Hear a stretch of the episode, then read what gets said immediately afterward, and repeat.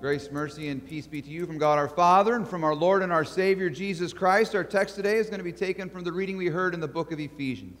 You may be seated. We begin with a word of prayer. Mighty Father, this is a day of great joy in our church as we celebrate so many things. First and foremost, we give you thanks that your Son, Jesus, has ascended to be the Lord of heaven and earth and to be our Lord, who redeems us and forgives us of all of our sins. And on this day, Lord, as we uh, celebrate the confirmation of our students, we pray, Lord, that you would continue to work in their hearts and their minds, keep them in the one true faith, and sustain them along with all of us into life everlasting. Now may the words of my mouth and the meditation of all of our hearts be pleasing in your sight, O Lord, our rock and our redeemer. In Jesus' name, amen. So, as we've mentioned now, this is a truly joyful day here at Community Lutheran Church for, for a number of reasons. Again, first and foremost, because we are celebrating the ascension of our Lord. Now, Ascension Day actually took place on Thursday, 40 days after Jesus rose from the dead. He ascended into heaven. And we celebrate that uh, on that 40th day, which would have been Thursday, but none of you showed up for church, so we're doing it here uh, today. And so this is a very significant day in the life of Jesus and in the life of our church. The ascension of Jesus is just as significant as the other festivals that we celebrate, the other moments in Jesus' life. Like we have the incarnation where we, we celebrate at Christmas, right? And then, and, and then we have Good Friday where we commemorate the death of Jesus, and then Easter where we celebrate that he is indeed risen from the grave. And the ascension is just as significant as all of those. In fact, the ascension is the point. It is the goal of all of that. To put Jesus, who is both our Lord and our brother in the flesh, on, our throne, on the throne to reunite heaven and earth. Now, the difference in these festivals is this that with all of those holidays, we look back on the things Jesus was doing, but when we talk about the ascension, we're not only focusing on that moment when he ascended, but we focus not on uh, just the past, but on the present. What he's doing among us now. And what is he doing? Well, he's reigning, and he's doing so by celebrating a victory. Jesus has conquered Satan. He's won the war with sin, death, and the devil, and we celebrate this today by receiving the spoils of war. He comes to us to give us the benefits and the gifts of all that he has accomplished. He gives us his word, the law, and the, the gospel. He gives us the sacraments where we, we feast on his body and blood. We have baptism where we are, are given salvation. We receive forgiveness, life, the presence of Jesus with us. Christ your Lord is your Redeemer, and he reigns over you with love and with grace forever. Alleluia. Happy ascension indeed. But now, there's more. There's more to celebrate here today because on this Ascension Celebration Day, we are also confirming six students in the faith. In the next service, five of our students, and then if you go to San Marcos at 9:30, one of the students over there, they're going to stand up in front of the church and they are going to confirm the faith that they received in their baptism. They are going to stand up and proclaim before God and before you and before the world that they believe that Jesus Christ truly did rise again, that He is their God and He is their Lord. In fact, what we're going to witness in this confirmation is the continuation of what happens under the reign of Christ, what it looks like to live under the reign of Christ in this kingdom of God. This is exactly what Jesus said should be happening. Remember, just before he ascended, he gathered his disciples together. This is at the end of the Gospel of Matthew. And he says, Listen, all authority in heaven and on earth has been given to me. Go, therefore, and make disciples of all nations, baptizing them in the name of the Father, Son, and Holy Spirit, and teaching them to obey everything I have commanded you. And surely I am with you always, even to the end of the age. And today, these six students who were made disciples of Jesus when they were baptized have now been taught the faith according to God's word and are going to stand up and confess that they believe in this word, that they believe in this Jesus. Again, hallelujah. Happy ascension indeed. It's on days like today where I find myself just so filled with joy. Joy over what the Lord is accomplishing in our midst. In our midst. In fact, I, I, really identify with Paul today in the reading we heard uh, from the book of Ephesians when he's reaching out to that church and he's celebrating the faith that he has heard that they have. He gives thanks for them. He is full of joy. This is what he says For this reason, because I have heard of your faith in the Lord Jesus and of your love towards all the saints, I do not cease to give thanks for you, remembering you in my prayers.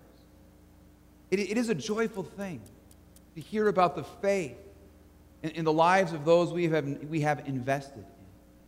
I really do encourage you to stick around today, to, to wait to hear of the faith that these students have. I know you probably have more important things to do uh, than listen to children speak about their faith in Jesus. There's your guilty way of getting you to stay today. Uh, but the Lakers lost last night. Nuggets game isn't on, and so you can stick around and you can watch this. Because what you're going to see is the work of the Lord and that He is doing in the lives of these students. And, and we need something like this. Because a lot of us, we get really cynical when it comes to our youth. Like we look at the younger generations just as our parents' generation looked at us and just as their parents' generation looked at them. And we look at the youth and we say, oh, the world's falling apart. There's no hope in these youth. These youth don't have a leg to stand on. Oh, the youth are the problem. Oh, the youth have all the problems. And this is how we get so cynical about all of this. And then yet the Lord Jesus today is, is presenting to us six students where he says, okay, say what you will about the youth, but I baptized these youth, the Lord Jesus said. And I have brought them from Satan to the Father, from sin to forgiveness, and from death to life. Jesus is saying, Be cynical. You may be cynical, but I reign over them with love and mercy. Just as I reign over you, says Jesus, with my love and my mercy. And it is a love and it is a mercy that never ceases. And that's what I want us to think about today as we celebrate the ascension and we think about this confirmation, uh, the never ceasing love of Jesus Christ. Paul recognized that the love of Jesus never ceased because he speaks this way about his prayers. He says to the Ephesians, I never cease to pray for you. I never cease to give thanks to God for you. And he knows he doesn't have to cease doing it because he has a God, he has a Lord in Jesus who is ceaselessly listening and constantly loving his own church. This is how he says he prays for them ceaselessly. He says, I pray that the God of our Lord Jesus Christ might give you a spirit of wisdom and of revelation in the knowledge of him, having the eyes of your hearts enlightened, that you may know what is the hope to which he has called you, and what are the riches of his glorious inheritance in the saints. It's a beautiful a prayer that Paul prayed for the Ephesians, a prayer I encourage you today uh, to pray for our confirmation students. But to me, in a certain sense, it is also a curious prayer. Because Paul is praying for them to, to grow in their revelation, to grow in their knowledge, to grow in their faith, to grow in their love, and all of these things. And you sit back for a second and you say, why is Paul praying for things that, in a sense, they've already got? I mean, they already have these things. Usually we think about prayers going to God and asking Him for something that we don't have.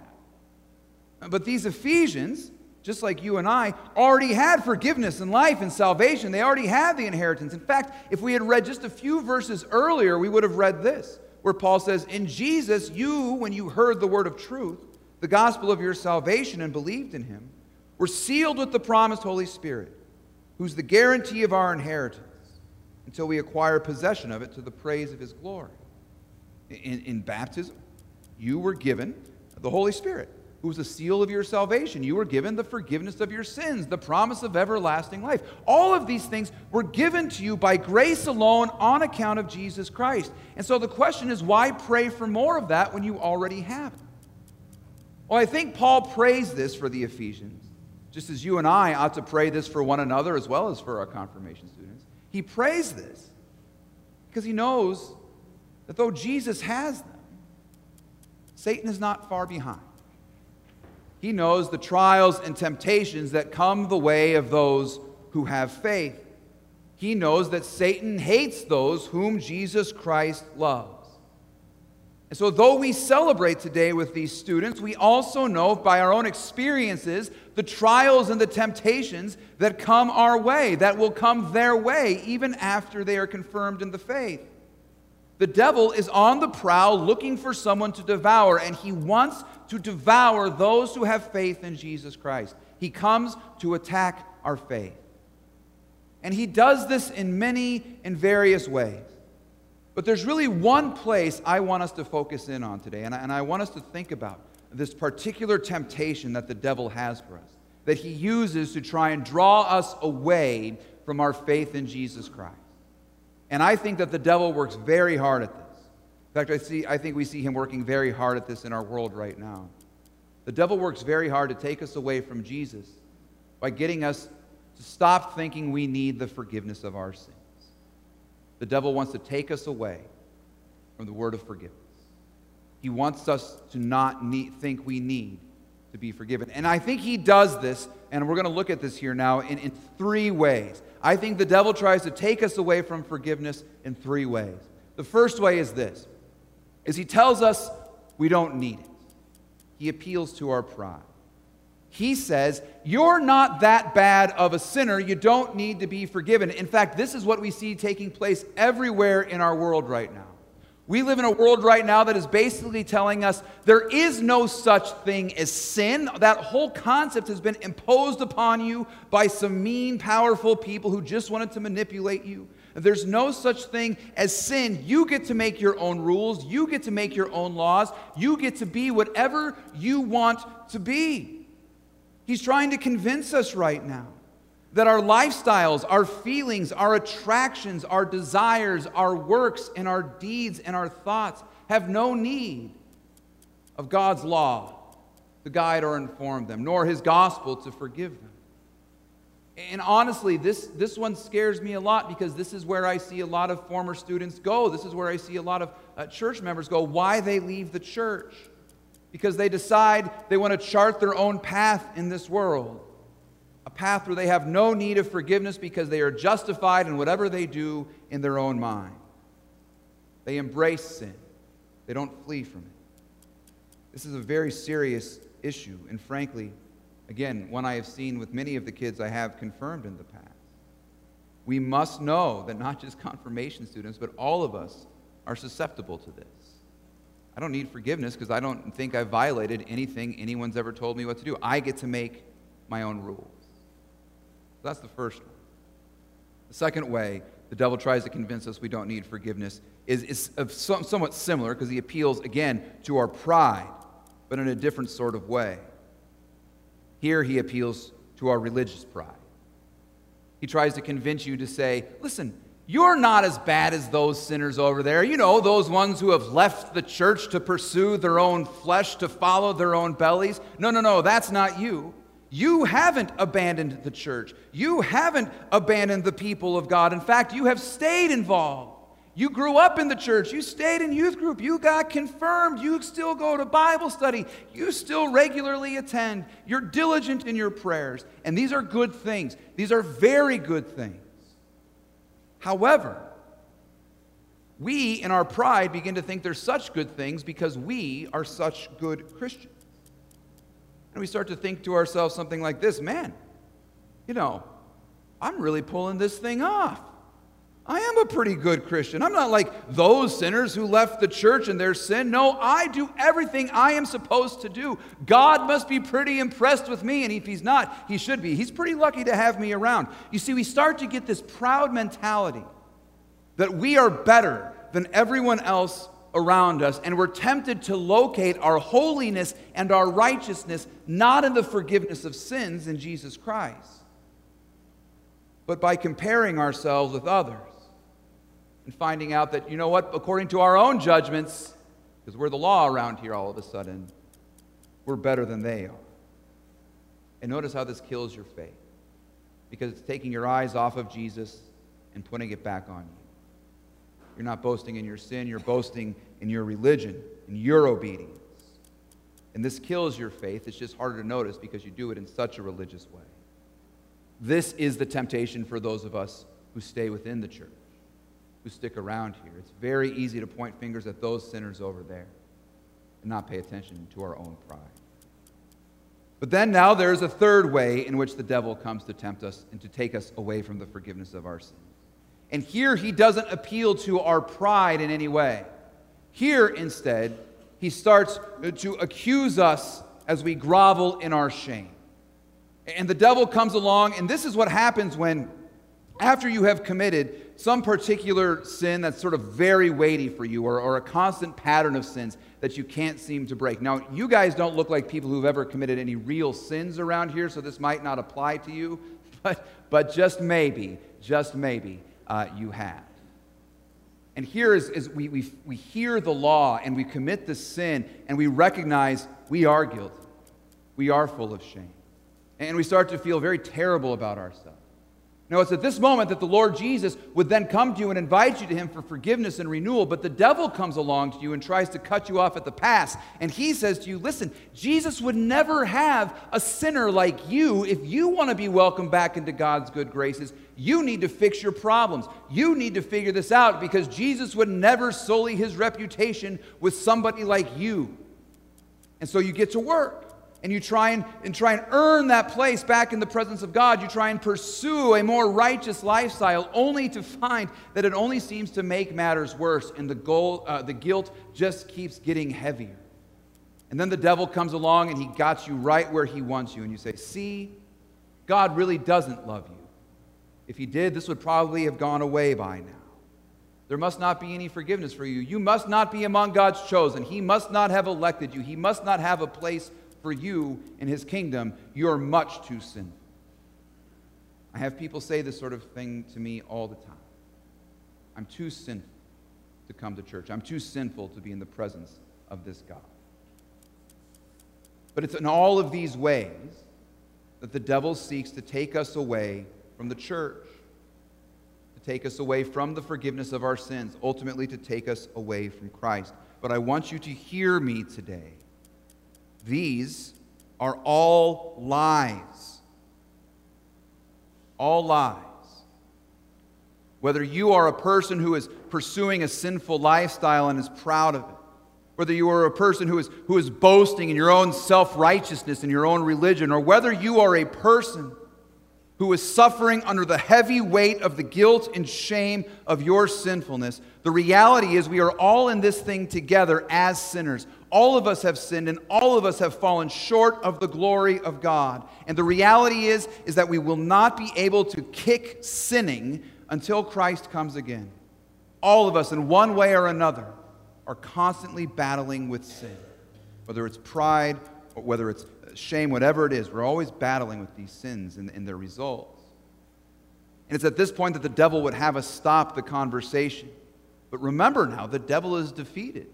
And he is not your Lord. Jesus Christ is your Lord, and he has more to say. And the Lord Jesus would come to you today, and he would look at you and he would say this Even if you are that person who is ceaselessly sinning, Jesus says, I am ceaselessly your Lord, who ceaselessly forgives. In fact, this is what the ascended Lord is doing right now, as we've said already. He is reigning over you in mercy, in love, calling you to repent of your pride, calling you into his presence in your guilt and your shame, welcoming sinners with this proclamation that he has for you that will sustain you into all of eternity. Your sins are forgiven, and the devil cannot take that from you. I forgive you, says Jesus. I will not stop forgiving you, says Jesus. It's as though he says, You cannot out sin my forgiveness. My incarnation is stronger than your sin. My death is stronger than your sin. My resurrection, stronger than your sin. And I reign over you with a strength of mercy that cannot be overthrown by your weak and measly little sins. No matter how big they look to you, they are washed away in my blood, and I forgive you. You are always welcome home. Where I will say those words to you, says Jesus, again and again and again and again. it is in this way that the Lord Jesus reigns over us, his people, who are ceaselessly in need of forgiveness. And he is there ceaselessly to grant it to us. It is in this way, then, that Christ would answer the prayer that Paul prayed without ceasing for the Ephesians. And it is in this way that he answers the prayer that we pray ceaselessly for him, before one another, uh, for one another, and for our confirmation students. That the God of our Lord Jesus Christ would, in fact, give us this spirit of wisdom and of revelation in the knowledge of him, in the knowledge of the forgiveness of our sins. Having our eyes enlightened, that we may know what is the hope to which he has called us, and what are the riches of his glorious inheritance with all the saints Amen. Let us pray. Heavenly Father, there are so many ways where we are tempted to think that we cannot receive your forgiveness or we don't need to receive your forgiveness. Lord, if we are in that place of pride, we pray that you would grant us your law to break our hearts and show us our need for a Savior. But Lord, for those of us who are here today with the broken hearts, who are shattered and feel guilty and ashamed, we pray that you would let your gospel ring in our ears, that Jesus Christ comes to save sinners because he loves us and has given all things for our salvation.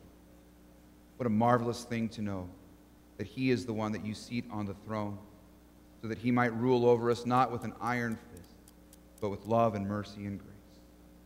In Jesus' name we pray all these things. Amen. Having heard the word of our Lord, I invite you to please rise as we confess our faith in the words of the Apostles' Creed.